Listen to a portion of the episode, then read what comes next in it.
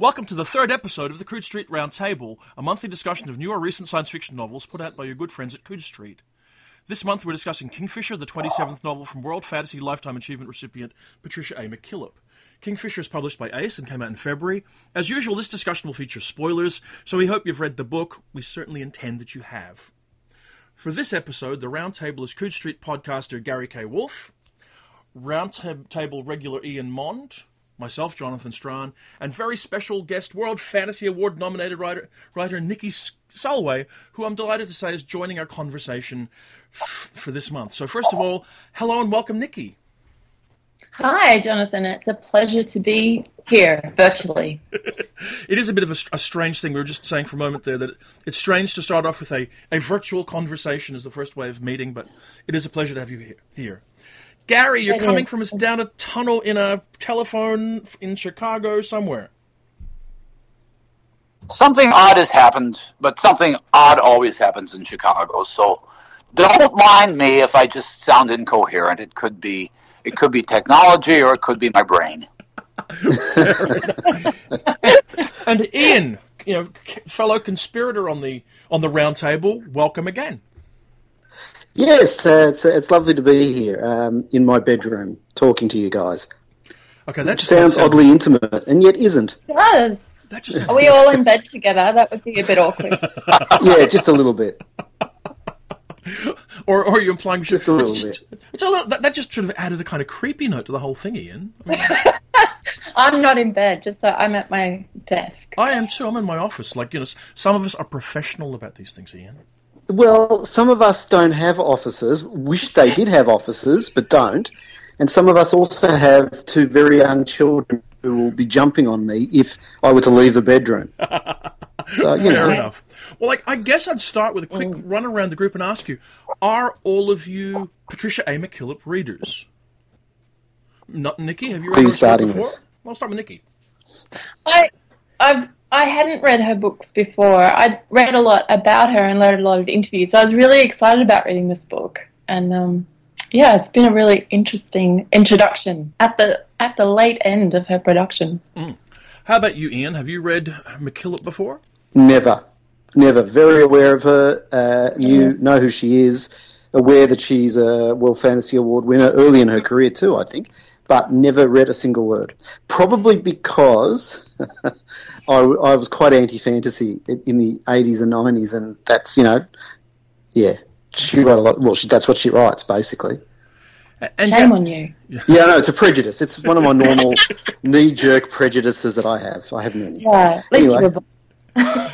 And what about you, Gary? You've been reading McKillip since the year dot, yes? Well, I've been reading, I, I, I read uh, Forgotten Beasts of Eld when it came out, and uh, and the Riddle-Master Trilogy. That's, I know, that makes Oh, thank you very much. forty, actually, the, the Riddle-Master Trilogy began to appear forty years ago this year. So mm. that give you a hint. I, I, but I've lost track. I've read her short fiction. She's had a couple of collections out. She has another collection coming out uh, this summer. Uh, but mm-hmm. I've missed her three or four novels, even though I see her two or three times a year, and uh, we have delightful conversations. Yeah. Mm. And I, I have to confess, I mean, I've, I've been reading her for years as well. Um, and prob- probably starting with the, you know, back with the Riddle-Master of Head trilogy years and years ago, and then picked up again in the mid nineties when she started doing this series of novels for Ace, of which loosely, I guess you could say that, you know, Kingfisher is the latest. Um, that, okay. that that started with a book called The Book of Atrix Wolf. They're they're oh. all standalone fantasies, all packaged. Used to be packaged in a in a unique small size hardcover with these stunningly gorgeous covers done by Kinuko Craft. Absolutely, oh, lyrically, opulently gorgeous books. Uh, in fact, one of them, Winter Rose, is I think the only book that has drawn me back to a bookstore three or four times to actually end up buying it without even caring what the book is because I just wanted it because it was so beautiful. Wow. So I mean. A long association between Kinuko Craft and Patricia McKillip, and my understanding is that each of them gives the other a good deal of credit for their continuing popularity. Hmm. Can, can I just jump in and say, and, and, and, and question, given you guys have read, well, twenty-five books more than I have. The, the reason I, one, I was looking at the, the older books, and I, look, they're obviously an object of their time, but it looks like there's a there's a tweeness to it all. That that's probably what would put me off to pick up, you know, the Riddle-Master series or the Beastmasters of Held or whatever, the one that won the World Fantasy Award. There's just a, I don't know if that's the nature of just the covers in the seventies, and or whether the subject matter is a bit rural and twee and quaint. Is that just me being, you know, knee jerk, uh, cynical, which I is think- common. That, that's a fair assessment of, of a good deal of fantasy that looks like this, and I think I think it, it, it's something that I react to too. Uh, it, it, the Kinuko Craft covers are gorgeous. There's some Thomas Canty covers that are but uh, are gorgeous, but but frequently they're associated with fiction, which can be a bit precious. Uh, but I, the thing that has always surprised me about uh, Patricia McKillip is that there is a dark side. And there's a wit which kind of works against the tweeness and the and, and the um, preciousness that, that sometimes seems seems almost inherent in the material. Yeah. Okay, that's interesting. I mean, I mean, certainly, I would say that. I mean, whilst the Riddle-Master series is a really, cla- you know, understandably, a really classic kind of Y A fantasy series, and and even though I don't think it wasn't published as Y A back in the seventies, but that's really how it comes across. The later books. They're much gnarlier than any sort of twee assessment would suggest. I mean, the the, the craft art, artwork, when seen in the light of reading the books, or considered in the light of reading the books, seems, if you like, more substantial. It ends up getting used for postcards and things because it's very pretty. But the stories themselves mm-hmm. tend to have nothing twee about them at all. They tend right. to be visceral, I think, is, is a good word at times. Um... McKillip is always lauded for the beauty of her prose. I'm not sure this book has her most beautiful prose, but she always is. And it always feels to me that that almost is seeing the, the you know the surface and missing the substance of what she's doing. Uh, the set of books mm. that started particularly in the nineties with Atrix Wolfe and Winter Rose, Song of the Basilisk, Tarot, Stony Wood, Ombria in Shadow, those books are all really, really interesting, meaty, major kind of books. Or at least that's my experience of it.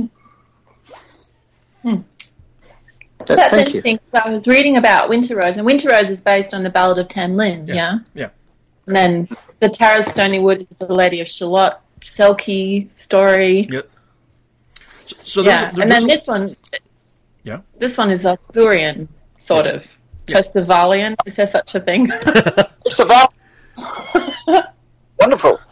Well, I mean, I think she's always riffed a lot off classic fairy tale mythology. Uh, she wrote a book for a series. You know, you know Brian Froud, who did that book Fairies? Yeah. He packaged yeah. a series of novels for, I think it was Ace back in the nineties, uh, Brian Froud's Fairylands.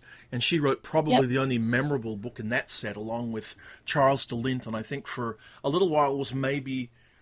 seen in that kind of urban fantasy set, even though she never wrote that kind of thing, maybe with the exception of The Night Gift, which is sort of an early-ish novel in that sort of space. Um, but that short novel, uh, uh, Something Rich and Strange, was that the one? Yeah.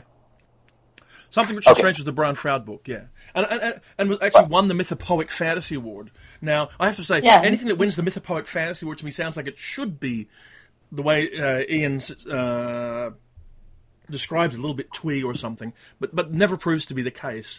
And she's been a, a regular recipient of that award over the years because it tends she tends to com- com- uh, combine classic mythology and fairy tale with a rich contemporary fantasy storytelling kind of an approach.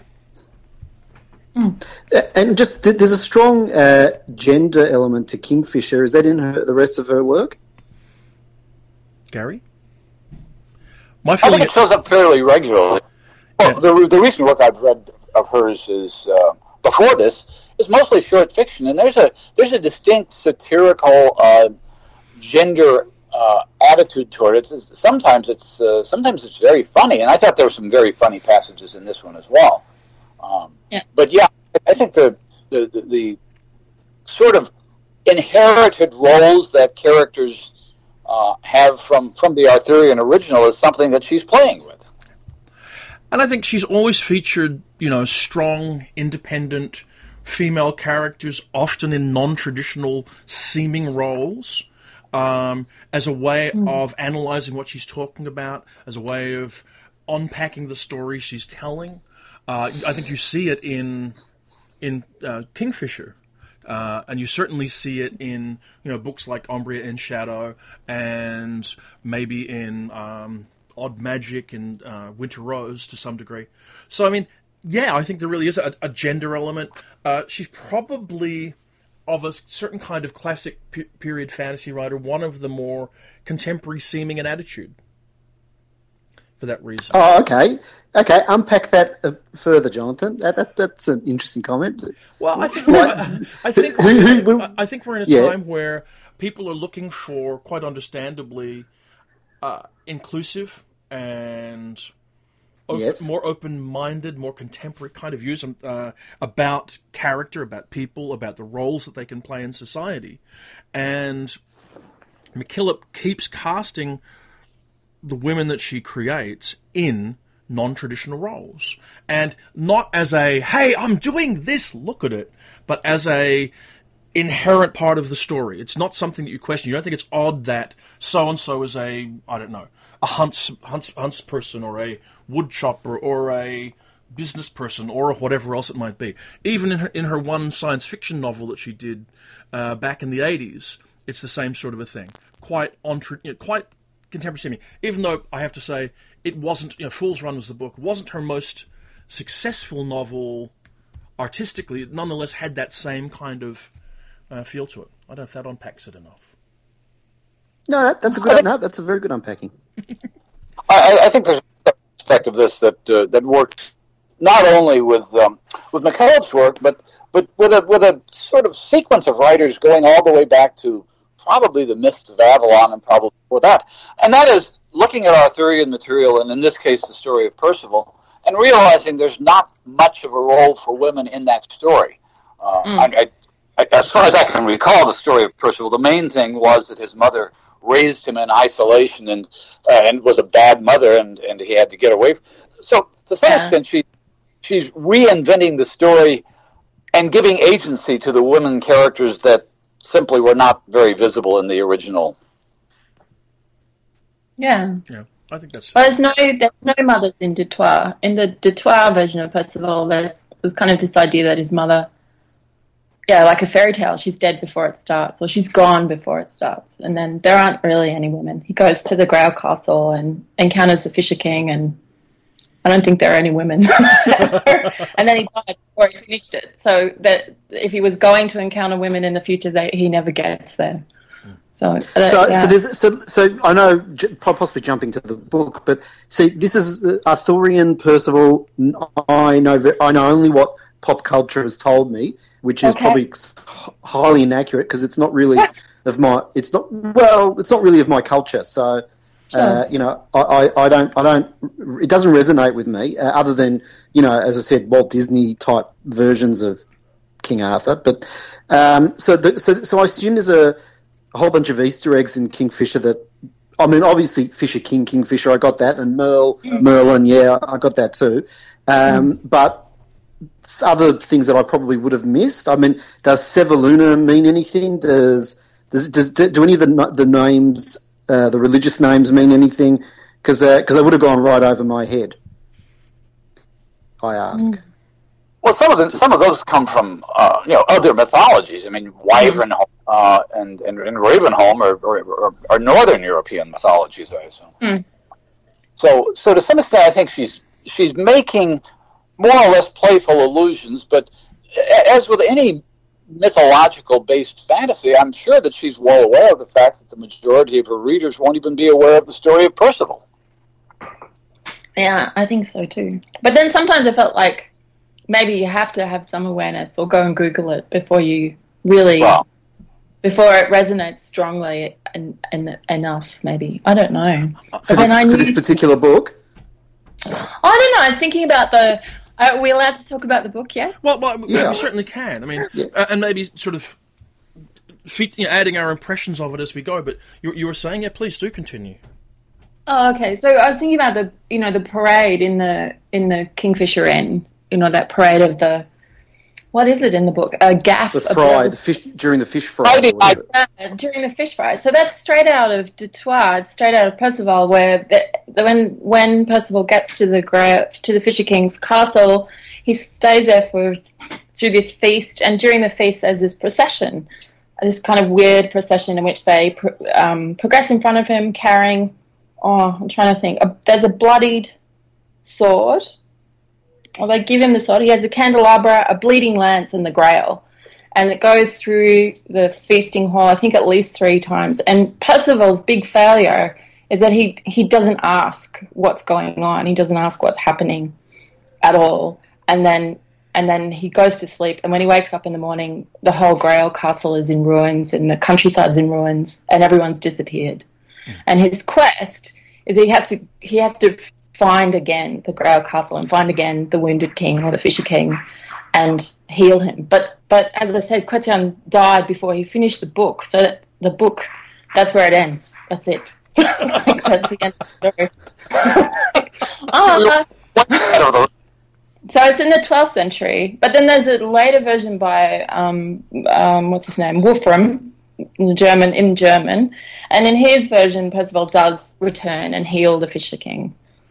So, so that parade in the in the Friday Night Fry Up comes from those texts, those twelfth and you know. So completely over my head.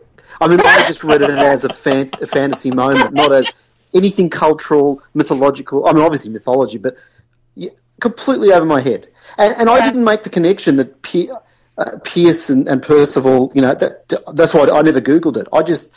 I just noticed the bits of Arthurian that just seemed, and it will be obvious to anyone, because if it's obvious yeah. to me, it'll be obvious to anyone. And I just went with, well, this must be just Arthurian stuff that I just don't know about. But isn't that interesting? There's that Arthurian stuff that's in the public kind of mainstream awareness. As you say, that comes maybe from, I don't know, Disney and that T V show Merlin and, and those kind of things. But those older stories, she's also playing with, I think. You know, in lovely ways. I mean, that was, I really enjoyed that. Mm. Yeah. There, there, there's a tradition of Fisher King in, in modern fantasy. There's a Tim Powers novel. True. Or there's there's a weird Terry Gilliam movie. Um, so so yeah. there's, there's kind of current uh, echo of, of, of these stories in pop culture, and not just it. And is he wounded always? Does he have that wounded foot or his wounded yeah. groin at his times? Mm. Yeah. I mean, I, I think one thing I'd say sort of early in the conversation about this book is one thing that McKillip has done over and over again, I find, is she takes an immersive approach to unfolding the world that she is telling you about. She doesn't lay yeah. it all out for you. You are supposed to be disoriented. I don't think it's important, Ian, that other than... In fact, even if you don't make the connection between Kingfisher and Fisher King, I don't think that's mm-hmm. supposed to be important to reading the book until you get to the point in the book where it becomes... important, and she unfolds enough for the story to work. Mm, I think so too. And I think that does mean it, it can be disorienting at times. Sorry? Yeah, I was thinking, like, did you think so, Ian? Did you feel like it worked even though you weren't familiar with those? Yeah, I think, I think, well, yeah, this, this will get, yeah, this gets to my critique of the book, I suppose. But yeah, I think in terms of uh, a narrative, it worked fine. I understood what was going on. I suppose what disoriented me was not You're on your the... Own Sorry? You're on your own Grail quest, so you're meant to be confused. yeah. yeah, but well, well, yeah, true. But what disoriented me was this sudden emergence of technology, of cell phones and four-wheel drives, and, which at first I um, had an issue with, then started to like, and then had an issue with again. So I, I vacillated um, because I actually thought originally... Um, the chapter one and chapter two were set in different. Uh, one was set in a secondary world. That is chapter one. Mm-hmm. That's the first chapter when we meet, meet Pierce, I think. Mm-hmm. Um, and then chapter two when we meet. Uh, oh my God, I've forgotten her name. I had it written down. Karen. Carrie? Karen. Yeah, I thought that was set in our world, and that this was going to be a portal fantasy. Only to find out, no, I, I was confused when they meet two chapters later. I thought, wait, what? And then I realised, no, that, that's that's the world. This is a world which has um, technology. Uh, well, it has Twitter and social media, and well, not Twitter specifically, but social media and all that sort of stuff. And it's, it's it, it might as well be twenty sixteen Earth. for all intents and purposes. Now, that I found both disorienting, then I liked it, and then I stopped liking it, for which we can go into more detail later. But, but, but yeah, that I was more that that I found disorienting than the actual um, Arthurian stuff, which I just went with the flow on that, because when I don't understand a fantastical thing, I just, well, a mythological thing, I just assume, you know, fantasy, go with the flow fantasy stuff, and it'll all make sense in the wash, which it does here. Mm. Mm. Well, I guess... I, I, I, I read... Gary? Go ahead. No, you go ahead, Gary. Go ahead. I was going to say I enjoyed the, uh, the opening, very opening scene where you basically have a bunch of knights tumbling out of a stretched limousine where the G P S hasn't been working anymore and they don't know where they are. Uh, and I thought uh, it, it was a fairly comical opening, and it reminded me actually, it reminded me of a similar scene.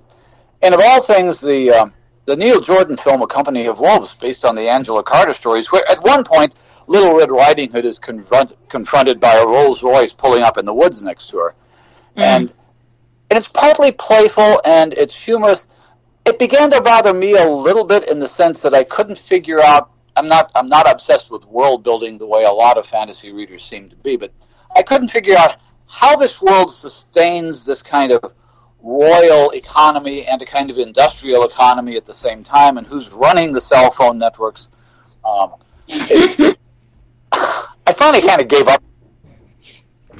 Well, yeah, well, look, you know, well, that's the thing. I actually felt like an idiot later on because you're right. There's a limousine in the first chapter, but I didn't pick up on it because it didn't read like a limousine. I thought it was just a sort of metaphor, or I, it's only yeah. I felt like an idiot uh, not picking that up, and then realizing no, no, that, that actually is. We're talking G P S limousine. This is actual technology. And then yes, I had the same thing of okay, so who sustains this side of the economy, because it's never mentioned in any way. It just it exists, and you you sort of start to flag, flagellate, flagellate yourself a little bit, thinking, "Oh, stop being such an anal retentive world building nerd and getting worried about these sorts of things." Because you know, just go with it, and yet it just just gets in the back of your mind. You think, "Well, uh, it, it it just keeps bother- well, bothering me anyway," and I couldn't I couldn't mm. walk away from it completely.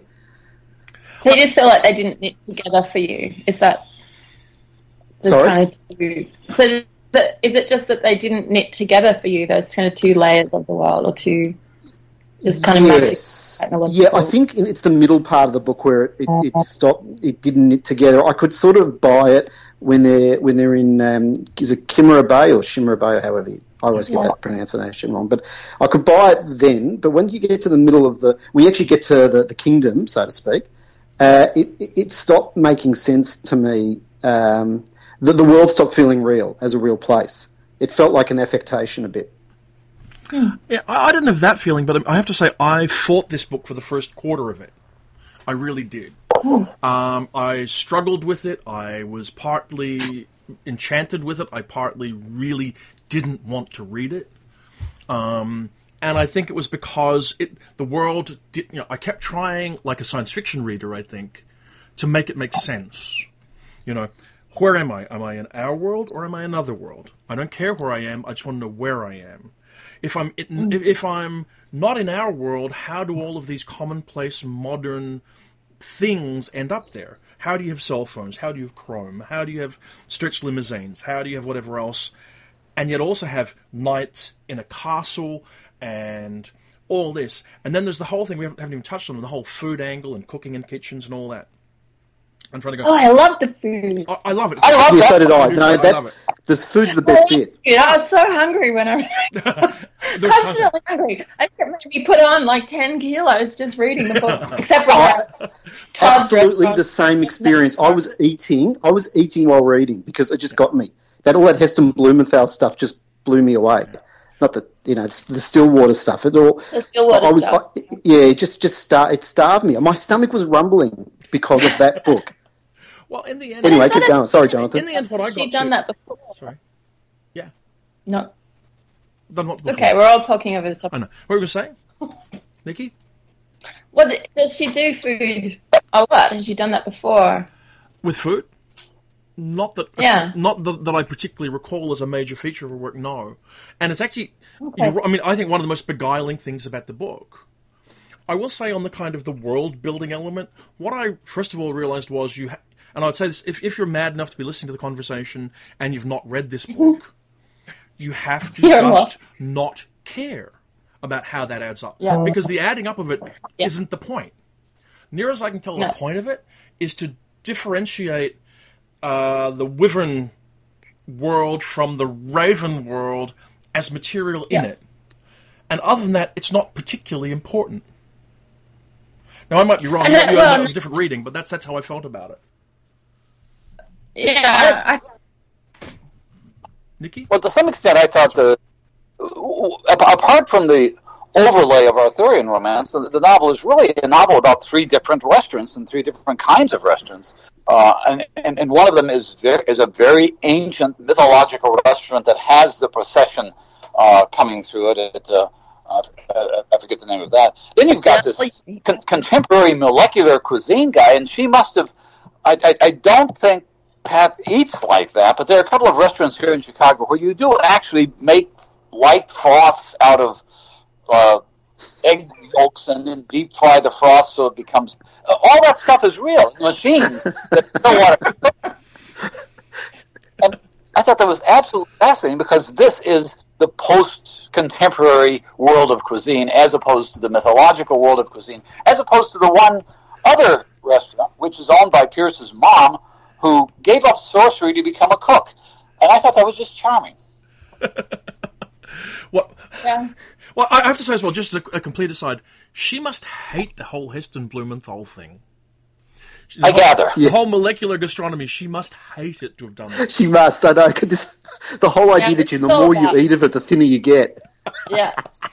yeah. This is all about the kind of romance of deep-fried fish and deep-fried olives. Well, deep anything fried. it's, it's, it's the romance I'm of... I'm going to go to a fish and chip shop and get, you know, a grotty and have a beer. and. But it's, it's this romance of plenty, isn't it? You know, it's yeah, the romance it is also of this romance. You know. But it, it, it is, but it's it's it's it's telling you that the renewal of the world comes not through molecular gastronomy, but through the Friday night fish fry. Yeah, absolutely. And isn't that also kind of a little bit class based? There's this real sense that the Stillwater stuff is very, I don't know, nouveau riche and and odd. Whereas you know, Eloise. Heloise, Eloise, out in the Misbegotten Bay, is cooking, you know, slow food. She's she's doing this kind of back to the earth. Exactly. She's on the pier harvesting crabs, and she's growing the vegetables, and it's very, you know, family-oriented, paddock to plate, we call it here. Do you call it that in the States? I don't know. You know, that really kind of locavore stuff. So it's kind yeah. of about... class-based and wealth-based, but also this competition between cuisines, between this kind of styles of cuisine and the cultures that, that operate around them. You know, and Stillwater's like, you can't order food in his restaurant. He controls everything. He makes all your choices for you. I have that- no doubt. If, if, if we took some serious foodies who I know and had them read this novel, they would line up on opposite sides of the room shooting at each other. Yeah, yeah. They're completely opposed views of what cuisine and cooking should be. Yeah, good food, yeah.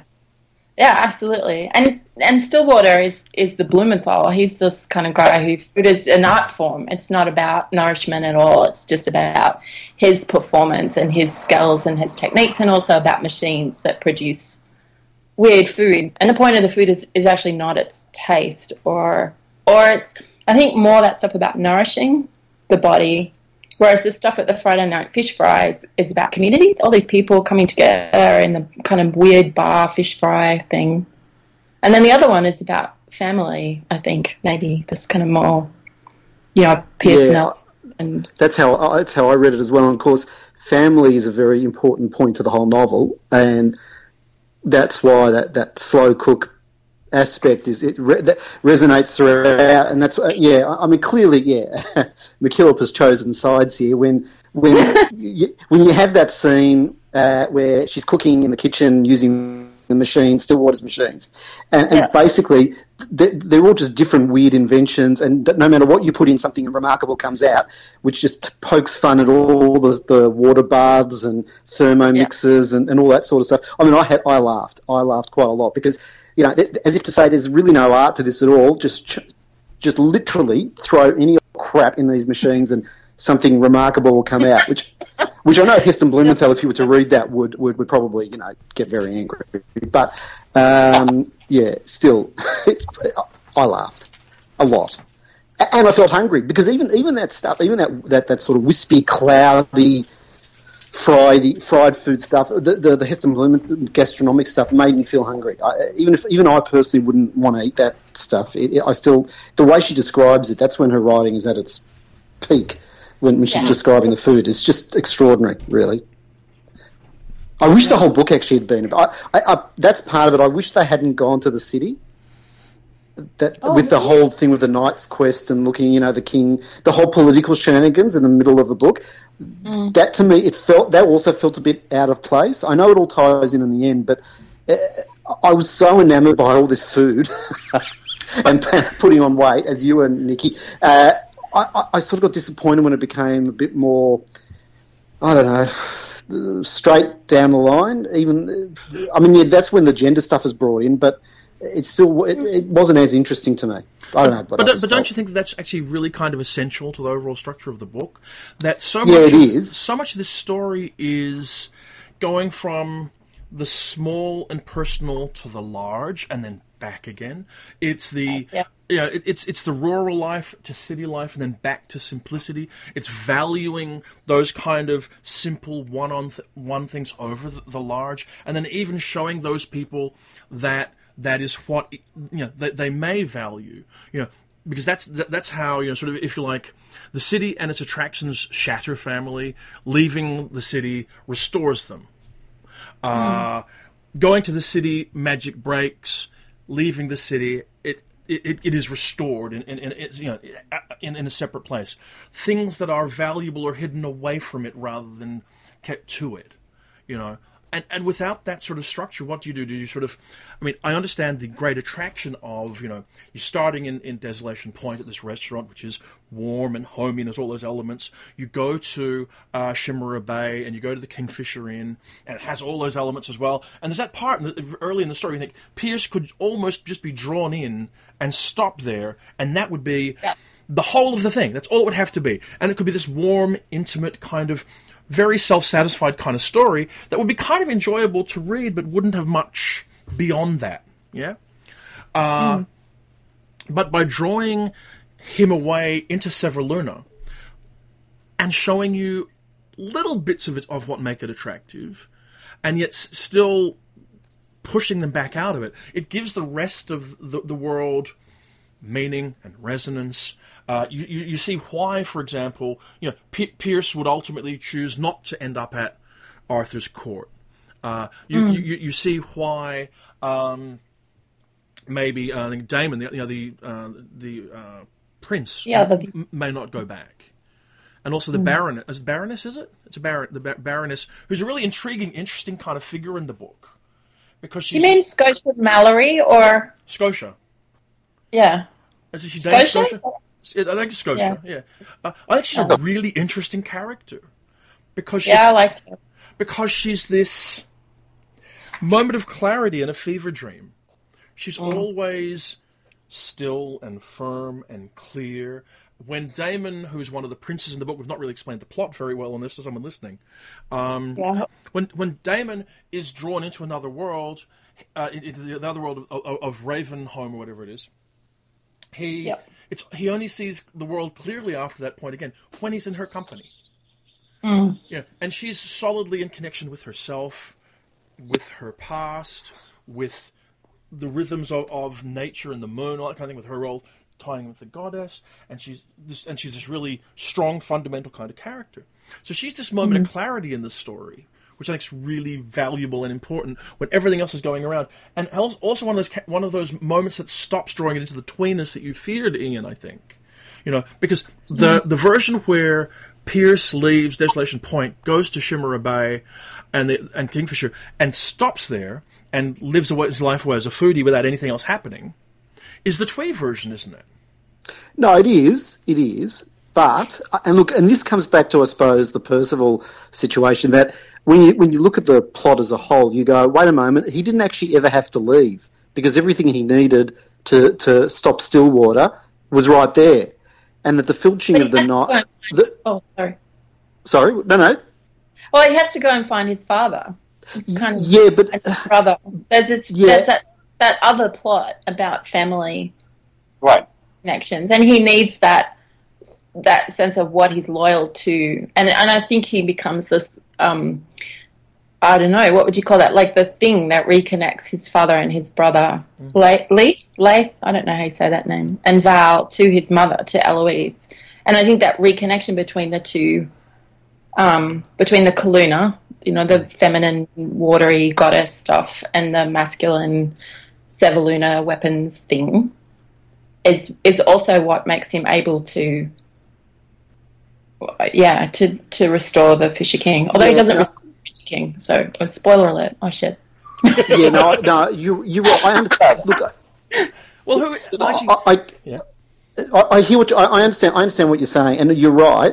Except uh, to do all that, she also introduces Damon, Prince Damon, because then there's that yep. whole secondary story, which then also ties in because it, because it's connected to Stillwater, and, and it's yep. all fine and good, and it all closes well. I, I just I, look. I'm sorry. I just got so sucked into. to Carrie's story because she's the one who disappears. Uh, in, in a sense, by moving to the city, her story stops for a good chunk of the novel, and I yeah. really enjoyed her character. I enjoyed her journey. And then when we come back to her, yeah, it, it feels like, in a sense, no time has moved on, other than the fact that she's been working at Stillwaters and not telling everyone that she's doing so because, you know, they would be horrified by this. But mm. uh, and I wanted to know, it, it's, I know what you're saying about Jonathan, about Pierce staying Uh, in Shimmera Bay, and, and it would be Twee, but it was actually Carrie's story that really was got me into it, and that's where I, I suppose my partly the food and also her story. That's where the disappointment came from. I'm not saying it's you know the end of the. Uh, just parenthetically, an observation that is something I have respected and admired about McKillip's work, and that is there's a great deal of restraint in it. There's a lot of stuff in in this novel, and a lot of characters we haven't even mentioned yet. Yeah. That's a real short novel, and uh, the Shimmera Bay, uh, I, I can see any number of other novelists in which the whole Shimmera Bay sequence was volume two, and we don't even get to Severluna until volume three. This could have been a much more leisurely, um, frankly overblown novel, and it's, uh, it, it's a surprising amount of this stuff happens in a short amount of time. Oh, I agree. Of- no, I appreciated that, Gary. Don't worry. I absolutely appreciated it. I could see, yeah, where you could make cuts uh, where you could add an extra one hundred thousand words and, and make right. this into a duology or a trilogy without too many... Pro- because she does. She packs an absolute... I mean, there's all this political shenanigan going on that's between different religions, between different... Uh, between the old the old caste and the new caste. Um, yep. King Arden's whole situation. You, that could have been an entire book on its own, let alone, a, a, you know, a middle part of a novel. So... Um, Yeah, no, I appreciate the fact that she's packed it in. I, I mean, for some people that might be a little annoying that, you know, it could have been, you know, to, to use meta- food metaphors, it could have been, well, wine anyway, it could have been given a chance to breathe a bit more, but uh, no, I actually appreciated that. I kind of felt that, I mean, the journey to, to Arden's court, the the journey to Severluna, the time spent there, the the playful way we're introduced to the worlds of the of knights other than those who just sort of passed through Desolation Point earlier on are all really important to establishing the tone of the stories te- that, that McKillip's telling. They're all really important to how we're going to come back to um, Shimmera Bay and how we're going to feel about it when we get there, how we're going to value it. Um, we have to have that contrast. I mean, I guess you could have recast this whole story as a novel about Carrie and her journey. And yeah. that, that wouldn't have been invalid, but it just wouldn't have been this sto- this book. Yeah, true. And I don't think it's lesser for not having done that, though I see the attraction in it. I mean, certainly, Carrie's an enormously attractive character, I think. In fact, mm. if, if you like, one of the f- characteristics of this book, I don't want to say it's a fault, Uh, McKillip introduces a vast cast of characters, really, mm-hmm. and only builds three of them, maybe. You know, Carrie becomes three-dimensional, Pierce becomes three-dimensional. Um, I'm not. I'm not sure if Damon, Damon does. The rest of them tend to say somewhat lesser well-developed, shall we say? you know, and that's what keeps um, you on the track of the story. Unless you guys disagree, did you feel that she did a more thorough job of that?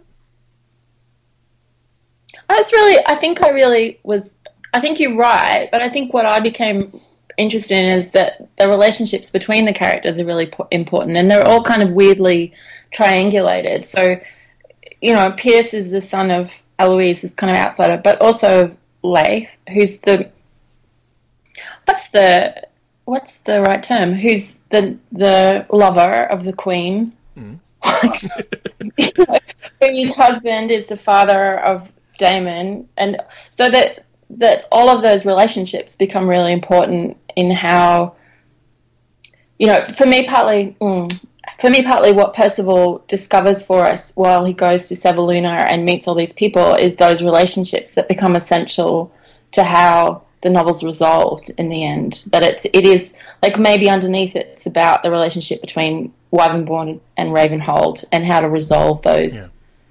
Between the feminine and the masculine, between the cauldron and the knife, or the sword. What is it, a knife that he steals? It's a knife. Yeah, yeah. It's a knife. Yeah. yeah. You know, and you can't really understand those until you understand all these really complicated relationships. But the people aren't as important as their functions in the family, weird family uh, tree thing. Uh, and, Jonathan, you earlier mentioned uh, Dame Scotia, who is there yeah, as a emblematic character. She's not developed as a in, in, in the way that Carrie is or the way that Pierce is, but she serves the function that she needs to serve uh, in a kind of mythic, emblematic way. I don't want her to be much more of a complex character. No, she's awesome. She's the Brienne of Tarth. Yeah. Exactly. That's what I kept picturing. That's exactly how I saw her as well. She's that, that, so... I just, I actually literally imagined her as Uh, the actress from Game of Thrones. That's just bang. It was immediate. That's really cool. But she also has that name, Mallory, which is who's the author of Le- The Death of Arthur. And she yeah. has that family tradition of being um, a storyteller, you know, so mm-hmm. she's looking for the story of her ancestor. Yes. Isn't that one of her things in the library and the maps and stuff? And she's looking for the story that will make sense of herself. And in a way, that's what she's kind of offering everyone else. Here's this story that will make sense, and she's there to witness. That's right. I'd actually forgotten that. That's that little thread running through that she constantly, yeah, she's looking for that story about yeah. this, this, ah. this, dis, well, sort of a legend, but also a bit of a debauched yeah, legend of her ancestors. Yeah, which reminds me of Mallory, of course, because Mallory was in prison when he wrote um, Le Mort. So to some degree, I want to ask you guys, It, who is the... Well, no, let me rephrase that. Who do you guys think is the Fisher King in this story? Still, Stillwater. Yeah, that's what I thought too. Because he's, he's stabbed yeah. in the foot, which is a classic kind of a thing for the Fisher King. And yet, yeah, the Fisher King is, yeah, wounded in the in the foot, and by the sword, usually. But he's not restored in no. the story. Well, he, he is. She Remember, she... Like, massive spoiler alert, but the goddess comes, Kaluna, yeah. I suppose yeah. it is. And pours the water, and then he becomes living. He becomes this living thing instead of a dead bundle of sticks. Yeah, I guess, yeah. yes. I mean, I should tell you, I mean, I, I struggled with this book enough that I only finished reading it an hour and a half before the podcast. At least you finished it, because otherwise it's ruined. well, well, no, well, what I've learned with the way McKillip sometimes structures these books is uh, is that she will on she'll write stories that only reward at the very end. I mean, yeah. uh, there's a book of hers, Od Magic. Which, I'm pretty sure it's Od Magic, yeah. Which, no, it's Ombria in Shadow. Ombria in Shadow is a book which has two plot strands, and at no point during the book do you think it will ever work out or be a good book. Until you okay. get to the last chapter, and she nails it so decisively that the entire rest of the book makes sense, and you love it. But you're disoriented and unhappy with it the whole way. That sounds like life. Yeah, it does. Brilliant. I, I, I, don't know, I don't know, because when you get to the end, the it all seems inevitable that it's going to have worked out, if you know what I mean. And when you look back, you go, well, of course this is all it's going to get. And I see where you're giving me the story elements, but I sat there, I mean, to, even to a very much lesser extent with Kingfisher, there's an element where you're going, how's this going to work out? How's that going to work out? How's this stuff with, you know, you know the... the uh, half, you know, the, the step, the half-son prince who is apparently related to, to, the, to the Raven world, going to work out against what's happening in Shimmera Bay, because we keep going back there, so that has to work out. Mm. And how's this going to work mm. out against what's happening with Arden and his court, because that's going to happen. And there's still always Pierce's mother looming in the background. You know, and, yes. and and she does loom, right? Because plainly, I mean, you yeah. hear her and she sort of, this this power that has passed a little bit, you kind of get the feeling right at the very beginning. Because that's why she's in up in this sort of little desolated point just cooking at a restaurant. Surely, you know, her day has passed. And then, as the story unfolds, it becomes she's something much more significant in the story and in, in terms of power and everything else. And, and mm-hmm. then gives, even if the story has resolved prior to her arrival at the end of the story, it's her arrival that gives its entire emotional grace note and kind of uh, power to the end of the book, I think. More so than... Yeah, I, I, just, just, yeah, I agree. Those last five pages are a real punch in the gut. They're very powerful. Mm. And and to some degree, I mean, you, you talk about, Ian, about not going to Severluna, but you couldn't earn that without having gone to Severluna. I know, and you're right, and you're all right. I just... I like Carrie so much. and, and, I couldn't. I can't help it. And and, and, and there's um, there's less food stuff in Severluna. So yeah, yeah, well, yeah. But but I agree.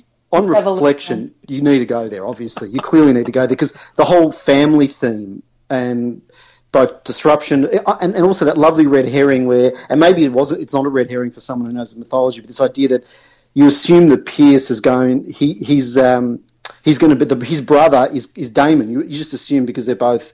Uh, don't know who their mother is, and that uh, and that this whole story around Damon's mother being that she, she died is was a lie. I just assumed it's a lie, and that actually it is Eloise, and the king is lying to Damon about it. But no, no, that, that, I, so it was a red herring for me because I assumed yeah. that they were related, but no, no, he's related to Leith. So maybe that was obvious to everyone else, but just it wasn't to me. And and, and that's all happening in the Severluna stuff, and that's important. I get all that. It's just, yeah, anyway, I'm not going to repeat what I've said already, but uh, but, you're, but, but, but you're right, because because it all does tie together beautifully at the end. I mean, yeah. what, what feels like a bit of a mess at times just absolutely comes together, and each of the three, Damon, Carrie, and, uh, and, and Pierce, all get well-developed, really great. I mean, just just the, the scene of, of, of Heloise coming into the, the Kingfisher to, to meet her... Her once lover, husband. Well, they were, were they married? I, no, they were. You know, that, that, it, no. Yeah, it, it, it, how powerful is that? Even if that scene is very short, how powerful is it? It's just, it's just brilliant. Look, I mean, the the, the magical battle uh, with Stillwater was good, um, but but it doesn't hold a candle to that la- those last few pages, and, uh, and and and and yes, it makes everything else work because of it. So yeah, exactly. What, in other words, just repeated what you said, Jonathan. Let me ask you, what if, if, and I don't know if this will mean anything to each of you particularly, but was there something in this story that you didn't get that you wanted as you read it? You know, that it, that, that it didn't deliver in the end?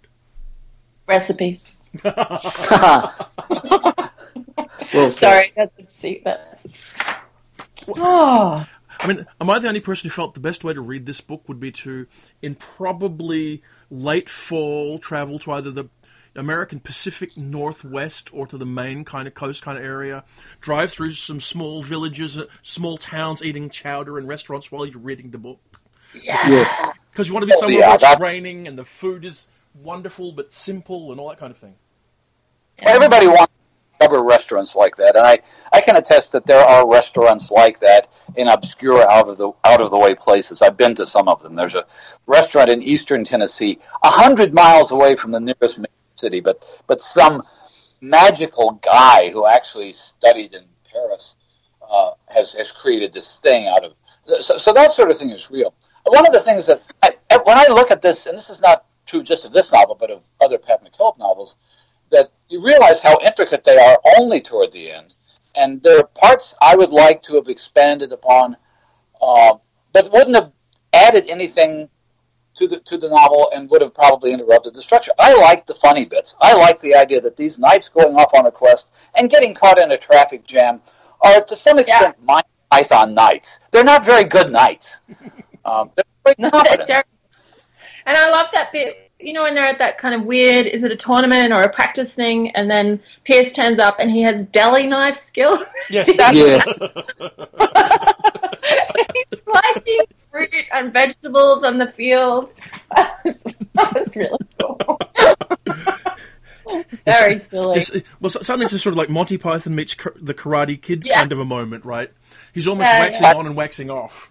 And you're thinking, okay, fine. And, of course, the, the, the moment that makes it all gel is when the man who he doesn't know at that point is his brother. Yeah. More spoilers, but that's the nature of this. Um, yeah, that.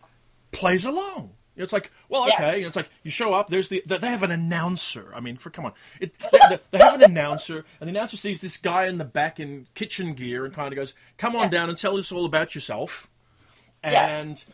What are, you, what are your skills? And he's going, I've got this knife I stole, I guess, so the knife. And he does his thing, and it's kind of hilarious. And then suddenly, and actually, for, if it wasn't for the fact that you become very become very clear, the knife is, well, it's always clear the knife is magical. So to some degree, it is, as a magic object, is leading him through the quest he needs to go on. And that's what yeah. forgives, if you like, the mad happenstance that the one person he happens to fight is his brother. Yeah. It was a nice thing in there. Yeah. Of yeah, course. Yeah. Um, otherwise, I mean, there's that element where you're kind of going, really? That, that's what's going to happen. You're going to show up for the first time ever, and the first person you encounter is going to be the person that you right. need to find. Uh, now, partly, I'm sure, as well, because it also removes the caper element of having to wander, wander around Severluna looking, so that you can then resolve right. that plot. Yeah, element. Finding a park would be hell. Yeah.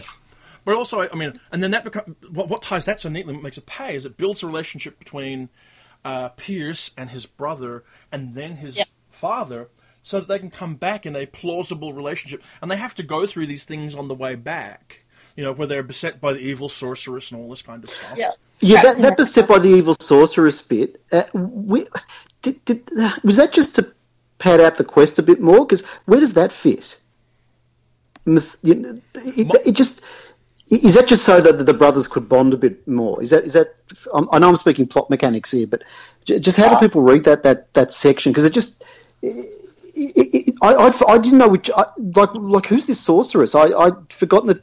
I actually thought it was Eloise who was doing all this at one point, only to find out no no she's actually chased this woman away. But uh, um, th- that came out of the blue. That whole fake house, whatever yeah. was going on. That, Hello? Mm-hmm. Well, okay, I think it serves two purposes, and everyone else might disagree, but I'll put this out there and then we'll see. I think it serves two purposes. The first purpose is, yes, it it builds a relationship between Pierce and his father and brother. Second is, it plays off the the perceived relationship and character of his mother. She's built as this terrible threat, which ultimately she will never be to them, but she's portrayed that way. And having the evil sorceress there makes that more credible and adds more tension to the story as you're heading north and back towards Shimmera Bay. That's but, my feeling about but it. But the evil sorceress' motivation is that she wants to shag Leith. And and I just didn't know where that was coming from. I, I, I, was this something we were meant to be aware of, that that, that he's had, maybe he's had more than one uh, lady on his journeys? I don't know, but... It was just odd. It just felt out of place to I, I, a degree. Well, I'm curious. I mean, uh, Nikki and uh, Gary, what you thought about? I'm not sure exactly. Okay, the evil sorcerer's motivation, I'm not sure about. Other than maybe she was distorted by the local, by the magical powers at play, if you like. She's being pushed okay. by the barrier in the quest. You know, it's like it's just like when uh, the knights are all, dri- you know, when when they're in the car and they're driving along, and suddenly all the, all the, all the power dies and they're stranded because. That's what needs to happen for the story to work, and so magic magic makes it happen. When Pierce has his accident and ends up in Shimmera Bay on the way there, that's part of the magic of the story, forcing it to happen. Yeah. Yes, no? What do you think? I'm kind of with Ian. I mean, it seemed arbitrary to me. It, it was suspenseful for what it amounted to, but it, um, it, it, it felt arbitrary at the time. I was enjoying the suspense of it, but I, I didn't know it was, where it was going or coming from. What do you think, Nikki? Well, I don't know. I was trying to think about, you know, those Arthurian sagas, such a tangled knot. I don't, I don't know that it's from there, but in the in the novel itself, yeah, it was it was weird, wasn't it? Was it just weird? Because isn't she a chimera? Doesn't she come in a chimera form? Is it? Oh, yes. Oh, no. Basilisk, isn't it, or something? So it's a rooster and a. Yes, it is. It's a it's, it's a basilisk or something, I think. Right. Okay. That, that, that yeah, and then then they get trapped. And I was thinking it does ring a bell weirdly, but I oh I'm gonna have to do some research now. Just So, oh, yeah, because that's what I wondered. I wondered whether it was an Easter egg that I wasn't getting. That because it just seemed yeah. like there was some hard. There are those stories, but I'm trying to think how they link up to the Fisher King or the Arthur, because the Fisher King is, is sort of an Arthurian figure, you know, like Bran the Blessed, the Fisher King, and, and Arthur are all these kind of different versions of the same mythological character.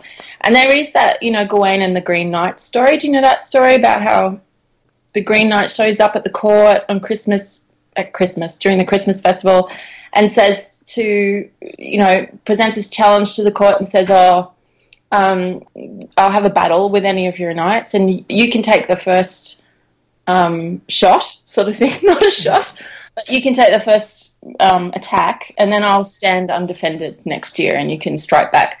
And um, and so Lancelot, in no, Sir Gawain gets up and he cuts the knight's head off and then the knight picks his head up and puts it back on. And says, you know, see you next year. But later Gawain goes to his castle and is kind of bewitched by his wife and stuck there for a long time. But it's but there's a, I don't know what the connection is between those things. Like the, the beheaded knight is also, you know, Bran the Blessed. Is, so there's a weird, they're really tangled. They're really tangled. So I'm not okay. doing a good job of explaining it. But there is connected... No, no. You, you're actually idea. doing a great job. You're making me want to now go and Google all this stuff. Yeah, they're great stories. They're totally confusing. And I think I was thinking about what you were saying earlier, Jonathan, about, or or was it you, Gary, about in the middle, how it becomes a bit, you know, it's huge. There are all these characters and there's this kind of layering of the Kaluna and Severin stuff and the Ravenhold and Wyvenhold stuff and, you know, and it becomes confusing. But I was thinking, oh, yeah, but that's just what, how those stories are. They're... They're huge and labyrinthine, and you just kind of enter into them. Hoping that you're not at the other end. It's a very tangled story. I want to come back to something that Ian has mentioned a couple of times, uh, which I am fascinated by when you're talking about a, a fairly densely elusive story that deals with uh, a particular kind of mythology. And yeah. Maybe many of the readers aren't going to even care who the Fisher King is on this, but it's all Googleable. Have we entered into the age of the Googleable novel? Uh, yes. Novel yes. No. Uh, no? No, I don't think so. I mean, I always think back when when, when this sort of co- co- topic comes up to something that Howard Waldrop always used to say, which is, you know, he expects the reader to do fifty percent of the work. He'll do half, yeah. The reader can do half. Uh, yeah. And he's as old-fashioned a storyteller as you'll come across, both in his own technical approach and everything else. Um, I think McKillip, I mean, for all that Google solves the problem for the reader, and you don't have to do fifty percent of the reader, I think she's asking you to do at least thirty-five percent of the work. You know, she's going, hey, I wrote a fantasy novel, and guess what? I put a great big spoiler on the front of it by saying Kingfisher, so this might yeah. give you a bit of a thing. And look, there's a King Arden, which kind of sounds like Arthur. Maybe you yeah. want to just be aware. The point where she probably plays fair, and whether she plays fair enough is maybe something to touch on, is if you don't, like if you don't sit there going, oh, wow, that's the, the Fisher King myth, and I don't, and there, that, that that's obviously, you know, Arthur's court and blah, blah, blah. It still, it still works. The, the, the story yeah. still plays. It's just that there's that's- more to it. And there's bits of it you're left sort of wondering how does it plug in, but it still functions. I think. But yeah, I, I, yeah. Oh, sorry. Go, no, you go, go ahead. You go ahead. Oh, I was just going to say, I think, you know, you can kind of have it both ways, can't you? Can't you have a novel that is rewarding in and of itself because it's rich in itself and makes sense, as you say, Jonathan, but but then is also open to this kind of double reading and invites you to read other books. So it's it's in conversation with all these other stories, and I, you know, I think I think you can have it both ways, maybe. I- I, I tend to agree with that. I mean, one of Tim Powers' novels has the gangster Bugsy Siegel as the Fisher King. And yeah. I, I'm, some of the people who read the gangster part of it don't know about the Fisher King, and some of the Fisher King people may not know about gangsters in Las Vegas, but the novel works as a novel either way. So I know Bugsy Siegel because he's a yid, and my dad, uh, my dad actually, this is true, my dad gave a whole speech at the synagogue at shul, um, One one thing uh, one day on um, on all the Jewish uh, gangsters, of which Bugsy was one of the. Yeah. You know, hang on. So, so for me, Bugsy would be fine. If Bugsy had been in this book, I'd be all over it. Well, I can tell you, I mean, Powers not wrote not one but two Fisher King novels, which just goes shows a little bit obsessed with the whole thing. Yeah. But, you know, um, I think the, th- the thing that I take away from, from, from this is this this is one of those books that you could, I mean, I don't know if I will because of time, you could easily read twice or three times, get more out of it on rereading and appreciate further, and that to me suggests that it's a a substantial book, maybe is the way I'd put it. Not necessarily an intrinsically yeah. better or more important, or anything, but just a substantial book. This is a a, a thought about book. You know, it's, it's been mm. some several years since, you know, McKillip's m- m- previous novel. I forget exactly how many. Maybe six, three, four, six years. Six, two thousand ten. Yeah. Oh, wow. So, I mean, I, I don't think she's been sitting on her hands. I think she's been compiling this. I think this has probably been a lot of work. Mm. And I think yeah. I, Yeah, yeah, you could, yeah. No, go, go ahead, Jonathan. Finish your thought. No, no, just, just, and I, I, I think she's rewarded with a strong novel, and we're, we're given one. Mm. You know, I mean, I, I'd be curious at this, at this stage in the conversation. Would you all recommend this book to someone else? Hell yeah! Yes, yes, absolutely. Did you actually, all else aside, enjoy reading it? Yes. Yeah, I did. And I was thinking, you know, earlier, Jonathan, you were saying, um, I think it was you, um, that that you resisted it as you were yeah. going in. Was that you? That, yeah, it was me. Yeah. yeah. Yeah, and I was thinking, oh, no, I didn't. I kind of opened up and went, oh, food, hello. Well, no, see, I, I, I did that. It was the world-building bit that kept... It kept. I, I felt like I wanted to dive in, and I've dove, yeah. dove into other books of hers. But this one kept kind of pushing me back out. I definitely think there's an oil and water aspect to the world building, which didn't one hundred percent work for me. But and like I said, my interest was with Carrie, who doesn't, uh, who disappears for half the novel. But I still would recommend it because it is, it is so. First off, it's it's a standalone novel, yay hey, uh, which just on on its own is a big plus. Yeah. Second off, it is so packed with stuff. I mean, you're never really sure what's going to happen and how it's all going to come together. You have a faint idea, but you're never really sure. And And I think she pulls off the emotional stuff right at the end, and and which makes every, as you said, Jonathan, makes everything else what comes before give it just that more resonance. And yeah, I, I definitely, I would definitely recommend it. Can I just ask one controversial question? Just one yeah, slightly yeah. controversial question. Just one? Go back. Yeah, just one. Um, okay. And I probably should have done this twenty minutes ago, but um, I was always understanding that the Arthurian stuff was either co-opted and or part of Christianity because of the whole Holy Grail, risen, resurrected God sort of situation. Is that right, or am I wrong? Or is it a, is it wrapped up with paganism? I don't, I'm just interested because because in this book it's clearly pagan or multi-god or mm. poly-god-like. It's, and obviously there's no Christian element, but I always was, maybe it's Raiders of the Lost, not Raiders, is it Raiders of the Lost Ark or, or the whole, the third one, um, that's got me all confused about Arthurian and legend and, and Jesus and Christianity. So given given with, given it's Easter and, uh, you know, he will rise, et cetera. A Jew says yeah. he will rise. Uh, I, you know, I just wondered, is, what's the connection? Nikki, yeah. Is that me? So it does get co-opted, but it's older than that. So in the Mabinogion, you know, the Welsh mm. text narratives, there's a character, Bran the Blessed, and he's he's a kind of pre um, pre de Troyes version of Perceval, and he has a cauldron that can resurrect the dead. Um, okay, so the same thing, and but the dead are resurrected without their voices, so they they're they're zombies. That's that's not historically accurate use of that term. But they rise from the dead, and they and but they can't speak. And he gives it to his sister Branwen on her wedding day. She marries the King of Ireland, and he gives it to her as a gift. And actually, just like in this book, Branwen kind of, re, re, um, yeah, he regrets his decision and, and goes to war against Ireland to get the cauldron back. So to recover. Okay. It. They're magical. Yeah. Oh, okay. Sorry, I lost. Have I lost I was, I was, there are, I understand, any number of magical vessels uh, yep. in other mythology prior to Christianity, and and once you've got a magical vessel, then the Holy Grail fits into that. Well, Christianity sort of maps onto a lot of earlier mythologies that way, doesn't it? Mm. Yeah. Yeah, who knows at what point that happens. It's probably a process, isn't it? Like, rather than just there's one point at which those pagan and, and older mythic images and ideas, you know, Christianity maps itself onto them and adopts them and borrows them.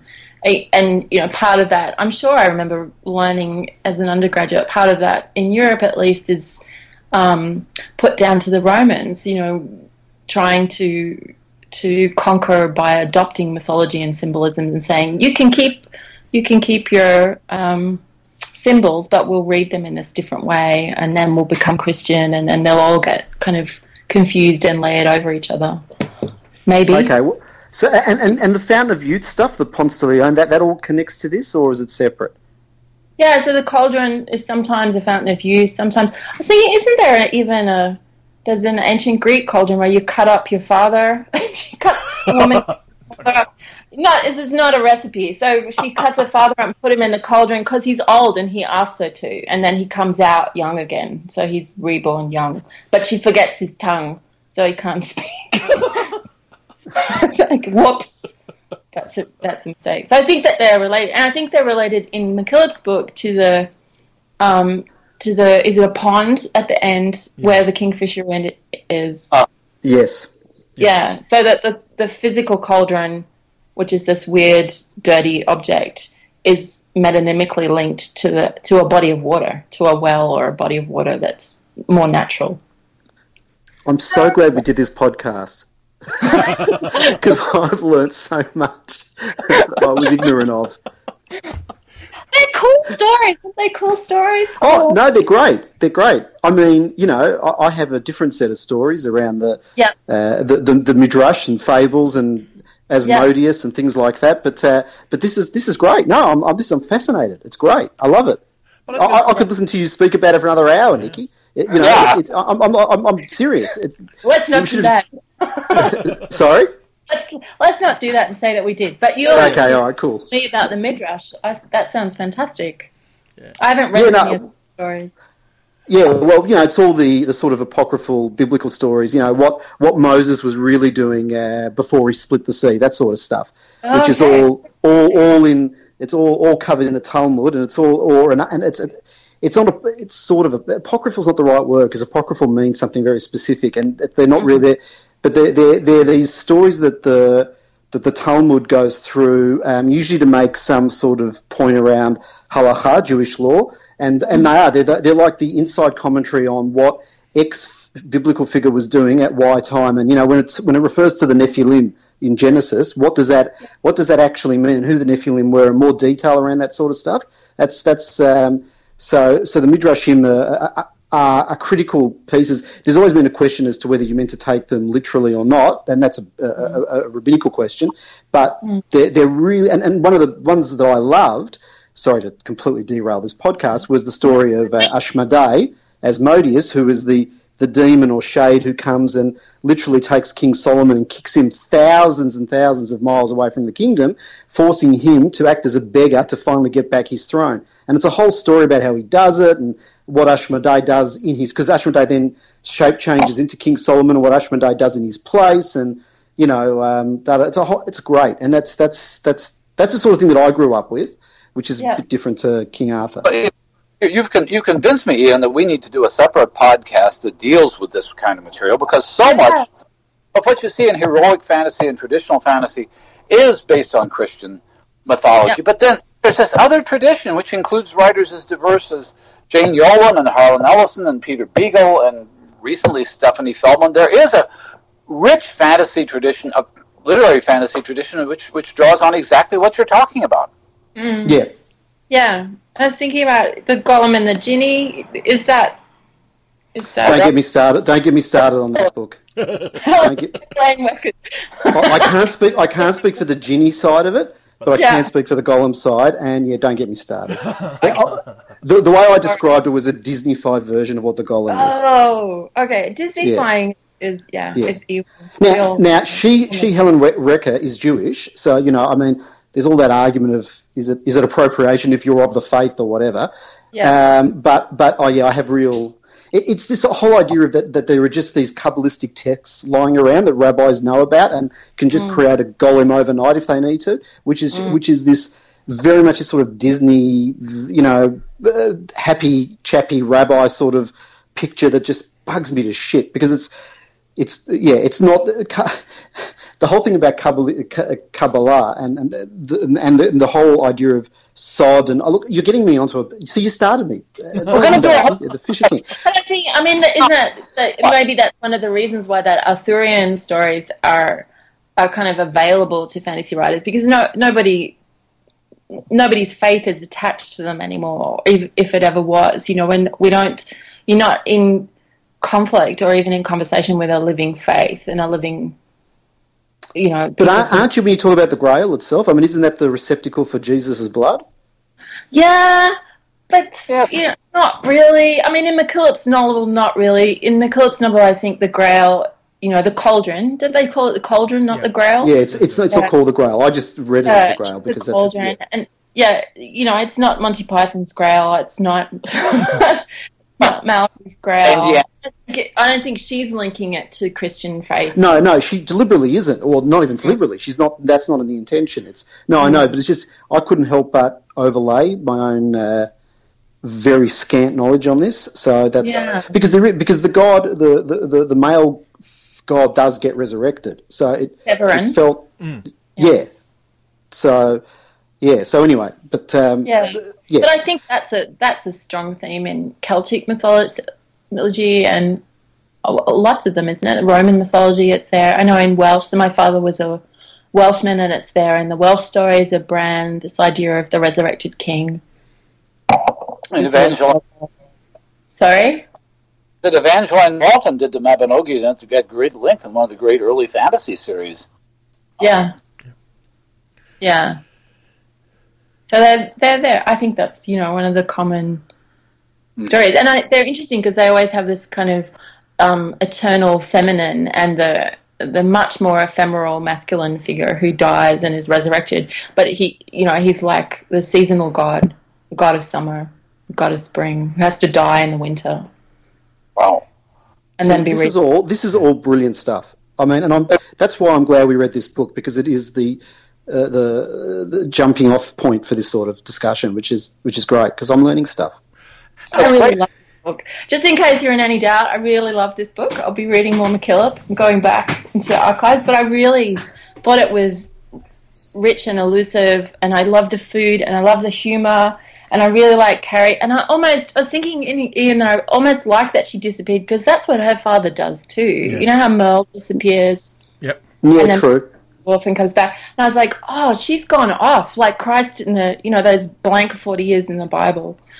She's gone off to become whatever she needs to become. Yep. And then we'll come oh. back. Let me, let me, let me add a quick plugs if you want to see more McKillip this summer. The Dreams of Distant Shores, which is a short fiction collection that includes her novella Strange, uh, is being published by Patricia Books, along with an essay by her called Writing High Fantasy. Oh, awesome. That should be interesting. I mean, one thing I want to say just quickly about this as well, and this is maybe just my own hang-up. If somebody says to me that there's a new book out by someone whose work I like, but it's not their best work, sometimes oh. I don't bother reading it. Oh. Now, this book is not McKillip's best book, but it's okay. really worth reading. I mean, I think yeah. it's a really good book. I think sometimes yeah. I can be too easily distracted from reading a book from somebody, and we put an unfair benchmark on them because they wrote a great book at one point. And I don't, by that I mean I don't mean just a good one, but a really remarkable book. And so we yeah. overlook the other kind of strengths that they have. Um, mm. And McKillip is a writer who, even though, I mean, this is a very, very good book. I don't think it is a great novel. Mm. Um, I, I think, sorry? But it's worth reading. Oh, it's well worth reading. Um, yeah. Well, well, I, I, I, I just to quickly take exception to the notion that, that a writer is trying to do something comparable to what that same writer did earlier every time out. I mean, you don't necessarily... You, you, you, For example, you, you could read Ursula Le Guin's Lavinia, which I think is a brilliant novel. But I also think you could say, well, it's no Wizard of Earthsea. No, it's not. It's I think it's there's a some different cauldron every time. It is a different cauldron every time. Uh, but and maybe, like I said, this is this is my kind of thing. It's like I love Tim Powers. I haven't read his last three books because people keep telling me they're not his best work. Mm. You know, I mean, he's got a new book out called Medusa's Web, and I'm kind of like, ah, everyone says, ah, you know, look, it's a it's a pretty good Tim Powers book. It's not a great Tim Powers book, and you're going, well, is that remotely fair to the book? I mean, I could say to the, to about Kingfisher, it's a good book, but hey, it's not, you know, Ombria in Shadow or something, and you'll sit there and go, well, that's stupid. I just this book was worth reading its own grounds, its grounds, and I think we get a lot of stuff thrown in our way uh, when when we when it comes to reading books. Uh, You're have... right. It doesn't take much to pop the balloon for you to go from "I want to read this" to "eh." Yeah, you know, and just like j- j- just to date this podcast, just like all the critics uh, on Batman versus Superman, which I was really well, keen to see. Not sure now. Yeah, I don't want to go. but but what, what's the, what's the McKillip you would what's the McKillip you, you what what do you think is her best or one of the best works? Okay. You mentioned a few. And you too, I, Gary, I'm curious. Well, for me, I really loved Winter Rose, I really loved Ombria in Shadow, and I really loved Od Magic. I mean, I think they're really terrific books. And I have to say, the Riddle-Master books are classics for a reason. They're really, really good. Okay. Gary? I would have, I have not read all the recent novels, so I would have to mention the Riddle-Master books as, as being that sort of thing. But I'm curious, both for me and Nikki, you both said this is the first McKillip you've read. So to yeah. some extent, Would you would you want to read more McKillip on the basis of this?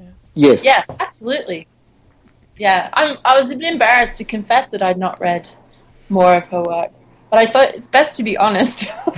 But I, but, um, I, I also don't think you should ever be embarrassed admitting that. Ever, ever, ever. There's so much everything. stuff to read. There's an impossible amount of stuff to read. Of course, there's people yeah. you've never read. But my point, Jonathan, where you and I are probably in a disagreement, is if somebody has read a new Pat McKillip novel and are impressed by it, the last thing they want to hear is, well, you should have read that. Maybe a little bit. But what I what I hope they'd take it as is, if you like that one, wait till you try this one. Yeah, okay. It's really going to blow your socks up. Because, yeah. um, I mean, it's hard to say that someone who's received a Life Achievement Award from the World Fantasy Awards is underrated or anything like that. But But I think she's one of those writers who can be a little invisible. She doesn't yeah, well, the fact, the, the, yeah, I mean, I was, I, I knew of her. It's not like I didn't, I don't know who Patrick McKillip is, but I've not, not felt any urge, compulsion to read her work, which was why I was really excited to do this, because I felt, well, it's, you know, it's time to, to redress that. But you're right, there's an invisibility, there's the, it's the same with Jane Yolen, is a writer I've never read. And you've mentioned, uh-huh. uh, you know, uh, there's there's those, and maybe the, I don't know if I don't want to gender this. Maybe it's female writers. I don't know. Maybe it's a deep-seated unconscious prejudice about fantasy, and it's often written by women. There you go. There's a generalisation I've just made. Oh! Oh! I know, I know, I know, I know, I know. I've just, I've just, I know. I've just shot myself in the head and foot. I've just done a Fisher King. Um, but um, but there are a bunch of authors of that period, seventies, eighties, nineties, who I've never looked at. You know, so um, and, and and to my to my and to my loss, I was reading Stephen King at the time, so I can talk think, about I can talk about Stephen King at length. An element of that is not only are they are, are they women writers, they're women writers of a certain generation, and and I know I know well both Jane and Pat, and they are two of the least self-promotional writers I've ever met. Uh, mm. They want their works to be out there and stand for themselves, but they they don't do much in the way of social media. They don't do much in the way of Uh, public statements, and uh, it's just the, the, the kind of writer that used to be, you know, the professional writer that would put out a good book every few years, and mm. they continue to do that, even though I'm sure their publicists and agents are saying, well, you don't have enough platforms, you've got to tweet, you've got to be on Facebook, you've got to be on Snapchat. Uh, they just aren't interested in doing that. They're interested simply in writing, and that may seem a little bit old-fashioned, but I don't think their writing seems old-fashioned. No. I mean, I, I, so I'm, that's why I'm really glad we read Kingfisher. Yeah. I mean, also, if you like, they, they suffer from different issues, though. I mean, to me, Yolen suffers from a particular issue for someone who's never read Yolen, and it's the same problem that Michael Moorcock suffers from. Vastly prolific. Where do you start? Mm. Yeah. Uh, well, McKillip tends to write. Sorry, yeah. In fairness to Jane, she has three hundred plus books, of which two hundred fifty or so are children's books or even board books. Yeah. So. the fantasy the fantasy oeuvre of Jane Yolen is not really that large. Yeah. Look, there's two or three really major adult fantasy novels in amongst all of that, Briar Rose and one or two others, the Sister Light, yeah. Sister Dark books, which are terrific. Yeah. Um, yeah. And the rest you're sort of filtering through to find. Um, with McKillip, I think one of the things is she doesn't write series by and large. She writes fairly short standalone books in a, in a mythic kind of area. Mm. Um, and they're just sort of like, even this one, it's a great book, but it's sort of like, a, if, if I describe it as a low-key book, do you know what I mean? Yeah, I, know yeah, I think so. Oh, yeah. And you think, because these days there's that sense, you know, you have to have an elevator pitch for your novel. Yeah, it has yeah. to be something new and different and sexy and weird. And, and even though I think this novel is really interesting in terms of its gender politics, it's not like right on the edge of gender politics. Like, I've been just spent months reading the Tiptree entries yeah. and for this year, and it's not it's not where those books are. It's not at the edge of that stuff, and it's not at the edge of fantasy. And Arthurian fantasy is not a new thing, really. So it's not kind of pushing any envelope. So it's hard for it to take a space, I think, in the really noisy social media mm. reviewing, you know, that really noisy conversation where things, I think, have to be kind of weird or new or different to stand out, and and or even just a new author. You know, there's always that kind of new, oh, who's this new person? That's really sad. Yes. So she's this old, old, I mean, old school, not really, but, you know, she's one of the great matriarchs. Um, and, yeah, maybe that renders her a little bit invisible. I was at the...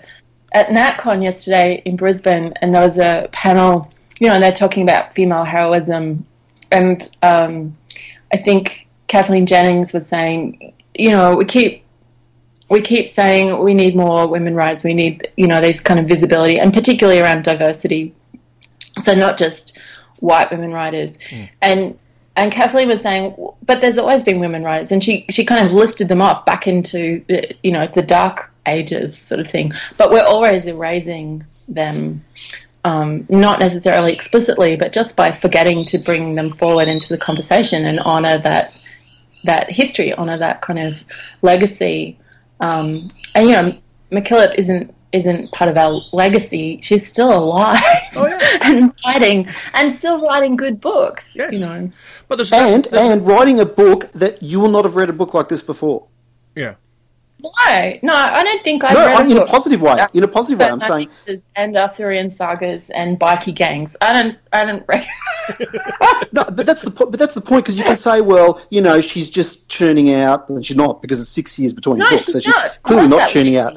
But but you no no I know I know but you, you could argue, you being the general you could argue, well, invisibility, because, you know, I, I read her stuff in the seventies, and what she's done, she's not doing anything different these days. Well. I, given I haven't done any of that, but I read this book and I think I've not seen anything like this. This I'm not saying it's unique, but just this this me, this meshing of, as you said, bikie gangs, Heston Blumenthal, Arthurian legend, and uh, and a bunch of other stuff um, is is different. It's yeah. it's new on the palate and, and powerful. Yeah. I think that goes back to that thing you were saying, really, right at the beginning of our conversation, Ian, about the way these books are um, packaged. You know that. Or not this one in particular, perhaps, but, you know, they're kind of packaged in a way that might suggest that they're classic seventies, eighties fantasy that doesn't have that new edge or a kind of contemporary spin or a different spin. So, you know, maybe maybe they're not placed in the market in a way that emphasises that they are contemporary works and they are in conversation with the contemporary world and ideas. But but even though I don't know how you you deal with that. I mean, Ace brilliantly no. marketed McKillip in the mid nineties. Brilliantly. And if you go back and look yeah. at the books online, you can see that. This oh, book is... I mean, it, it, I'm looking at the cover of the book now. I don't quite know how you would uh, package it to really catch the eye. The, pa- the, the package it's done is very attractive looking, but it's very subdued, very passive. Yeah, it doesn't tell you thing about the book, does it? Like, not a thing, no. It's like wispy, watery stuff with a, a face and nothing much yeah. more. And it's beautiful, oh, but it's not. No, and and you'd walk past it a hundred times in a, in a bookshop. Yeah. Yeah, that's that is yeah. Almost floating underwater, which seems to be a universal icon for book covers these days, well, no matter and, what the and, book is. And tonally, it actually looks not unlike a much more dramatically different book, The, the Drowning Girl by Caitlin Kiernan. Oh yeah, it has some, yeah. some kind of color kind of thing, and Um, but it doesn't tell you that that's what this book is. And this book, even at times, though it's very funny, it's not a very cartoonish or or, uh, or comic book in that sense. But it has some yeah. of those elements that could be brought out. So, I mean, I suppose all we can take away, and we should get to the end of this, is, if not, yeah. lose it, I've got to go out in a while, is that um, this is a book that you might overlook. It is an author yeah. you may feel like you know. Uh, yeah. And so you can set this aside. But if you do, you will lose something in your reading experience. This is a really substantial, worthwhile book by a major writer who's delivered a new work. And I say that even acknowledging that she has the same agent that I do. Um, hmm. So if, there's a, if that's a conflict of interest. But yeah. it's really yeah. worth it. I mean, go out and buy the book. I, I mean, hopefully that's what these podcasts are about. They're saying, we've read books. We, and either we think that they're worthwhile or not. We've all made it pretty clear. We think this is a worthwhile book. If you're listening and you've not read it by some insane chance and you still think that something can get out of it after all this, after an hour and twenty minutes of us telling you all the details about it, go get yeah. it. It's really worth it. That's my feeling. Yeah, it's really worth it. And imagine the cover with, you know, that celebrity chef Todd English on the cover, but yeah. on, with his letters flying. And then Brian Attaf standing in the road. I think that's a perfect note to end on. I think so. Well, with that, thank you so very, very, very much, Nikki, for making the time to talk to us today. It's been a delight. Oh, thank you for having me. And we hope it's been really, it's maybe... been really wonderful. I hope I've brought something to the conversation. Definitely, a lot, a lot. Good. Gary, thank you for being part of the round table again. Again, and hopefully we will. We'll do it again. Oh, this is fun. I love spoiling novels for people who haven't read them. Well, we do tell people that they should have read the novel before they listen to this. We're pretty clear about it. But if they want to go down that path. Ingenuous, Jonathan. It's disingenuous. And Ian. Yes. Thank you for coming up with this, the wild inspiration again to do this. And we'll, we'll, we'll show up again next month talking about another book.